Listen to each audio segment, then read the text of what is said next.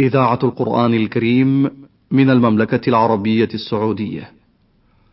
أعمال القلوب في الكتاب والسنة. برنامج أسبوعي من إعداد وتقديم الدكتور عبد الله ابن وكيل الشيخ تنفيذ عبد الكريم المجحد. بسم الله الرحمن الرحيم. الحمد لله رب العالمين والصلاة والسلام على أشرف الأنبياء والمرسلين نبينا محمد وعلى آله وصحبه أجمعين. أيها الإخوة المستمعون السلام عليكم ورحمة الله وبركاته وبعد. فإن من أعظم ما يبين أهمية أعمال القلوب أن عمل القلب ركن ركين في الإيمان المعتد به في الشريعة، والذي وعد القائمون به بخير الدنيا والآخرة. في مثل قول الحق تبارك وتعالى: إن الذين آمنوا وعملوا الصالحات كانت لهم جنات الفردوس نزلا. وقوله إنا لننصر رسلنا والذين آمنوا في الحياة الدنيا ويوم يقوم الأشهاد. وقوله إن الذين آمنوا وعملوا الصالحات سيجعل لهم الرحمن ودا. إن الإيمان مركب من قول وعمل كما قاله السلف الصالح من هذه الأمة. وكل من القول والعمل يتكون من أمرين. أما القول فيتكون من قول القلب وقول اللسان. والمراد بقول القلب إقراره وتصديقه. إقراره بالله رب العالمين وتصديقه باستحقاق الربوبية والألوهية وبطلان نسبتهما لأحد سواه وإقراره ببقية الأركان الستة للإيمان الإيمان بالملائكة والرسل والكتب واليوم الآخر والقدر. وأما قول اللسان فهو شهادة أن لا إله إلا الله وأن محمد رسول الله. وأما العمل وأما العمل فينقسم أيضا قسمين عمل القلب وعمل الجوارح. وعمل القلب انقياده وإذعانه لأوامر الشرع. وعمل بقية الجوارح أداء الطاعات وترك المعاصي. أداء الطاعات من صوم وصلاة وحج وجهاد وأمر بالمعروف ونهي عن المنكر. وترك للمعاصي من مثل الكذب وشرب الحرام ونظر الحرام وأكل الحرام وغيبة الناس وظلمهم والتسلط عليهم بغير حق. وعلى هذا فالإيمان في الشرع هو ذلك المركب من هذه العناصر الأربعة قول اللسان وقول القلب وعمل الجوارح وعمل القلب. ولا مانع بعدئذ من أن تكون هذه العناصر متفاوتة فيما بينها، بل لا مانع أن تكون الخصلة الواحدة ذات مراتب تصل بعضها إلى درجات الكمال، ويصل بعضها الآخر إلى أدنى درجات النقص أو الاضمحلال. وهذه الهيئة الاجتماعية مكونة من تلك الشعب التي أشار إليها المصطفى صلى الله عليه وسلم في قوله: الإيمان بضع وسبعون أو بضع وستون شعبة فأعلاها قول لا إله إلا الله وأدناها إماطة الأذى عن الطريق والحياء شعبة من الإيمان. ومما يجلي هذا الأمر غاية التجلية أننا نجد في الشرع تسمية أعمال الجوارح إيمانا كما نجد أيضا تسمية الإيمان عملا مما يدل على هذا التمازج الذي أشرنا إليه. ولله در الإمام البخاري رحمة الله عليه حين عقد في كتابه أبوابا لأعمال ورد تسميتها في الشريعة إيمانا فقال رحمه الله: باب دعاؤكم إيمانكم لقوله تعالى: قل ما يعبأ بكم ربي لولا دعاؤكم. باب من الإيمان أن يحب لأخيه ما يحب لنفسه. باب حب الرسول صلى الله عليه وسلم من الإيمان.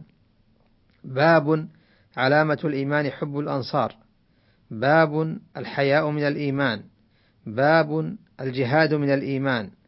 باب تطوع قيام رمضان من الإيمان. باب صوم رمضان احتسابا من الإيمان. باب الصلاة من الإيمان. باب اتباع الجنائز من الإيمان. باب أداء الخمس من الإيمان. فانظر كيف سميت الصلاة والزكاة والجهاد والصوم وغيرها إيمانا وهي أعمال لأنها جزء من ذلك المركب الذي أشرنا إليه آنفا.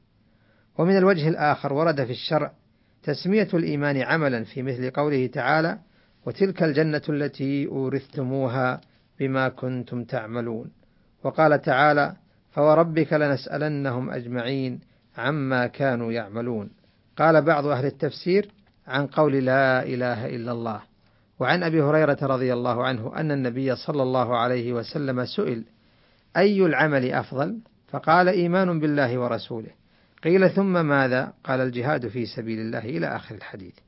فانظر كيف رتب الله وراثة الجنة على العمل. أفتراه يكون ذلك بعمل الجوارح فقط دون ما يقوم بالقلب من التصديق والإذعان والانقياد؟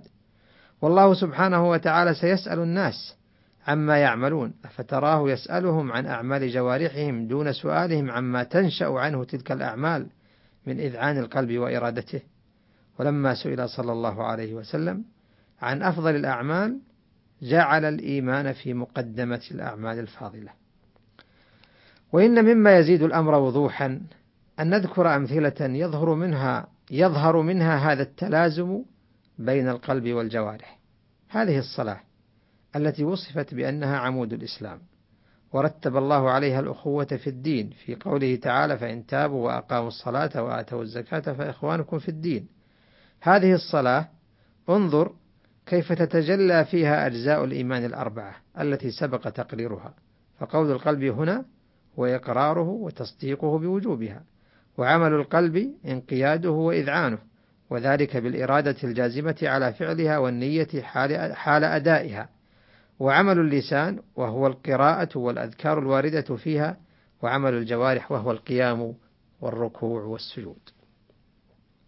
وكما يتجلى هذا الامتزاج في الأفعال فكذلك في التروك أيضا ومن أمثلة ذلك ترك الحسد إذ إن, إذ أن ترك الحسد من الإيمان كما في قوله صلى الله عليه وسلم فيما رواه أبو هريرة أنه قال: ولا يجتمعان في قلب العبد الإيمان والحسد، أخرجه النسائي.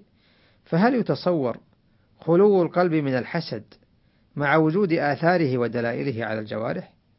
ولذا ما تمكن الحسد في ولذا لما تمكن الحسد في قلوب إخوة يوسف حملهم ذلك على رميه في الجب تخلصا منه حسدا له على ما ناله من منزلة عند أبيه.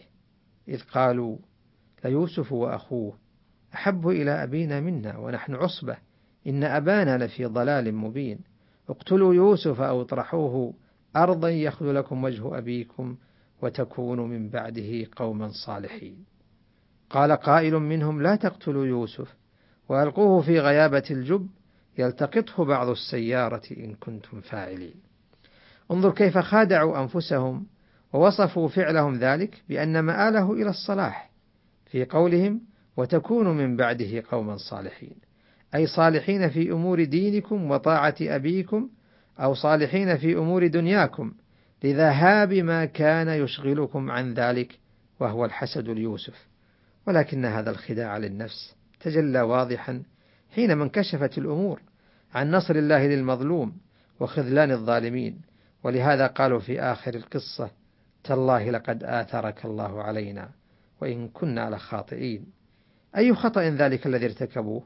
إنه الحسد الذي حمل على تلك الفعلة الشنيعة. فاجتمع في عملهم ذلك عمل القلب وعمل الجوارح. ومن هنا لاذوا بطلب الاستغفار من أبيهم. قالوا يا أبانا استغفر لنا ذنوبنا إنا كنا خاطئين.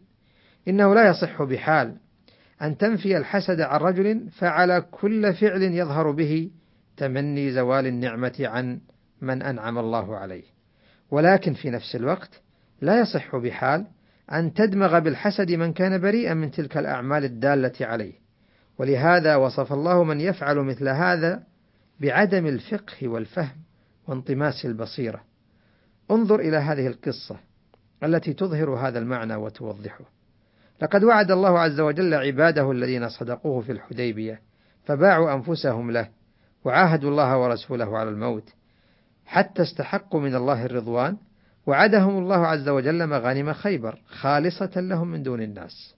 لقد رضي الله عن المؤمنين إذ يبايعونك تحت الشجرة فعلم ما في قلوبهم فأنزل السكينة عليهم وأثابهم فتحا قريبا ومغانم كثيرة يأخذونها وكان الله عزيزا حكيما.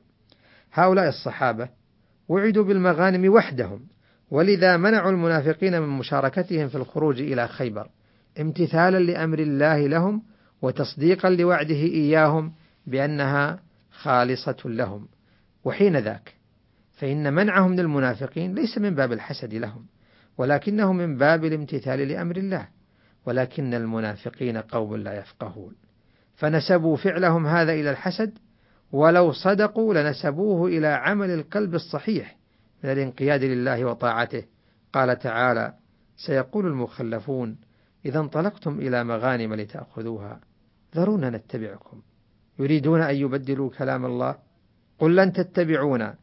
كذلكم قال الله من قبل فسيقولون بل تحسدوننا بل كانوا لا يفقهون إلا قليلا.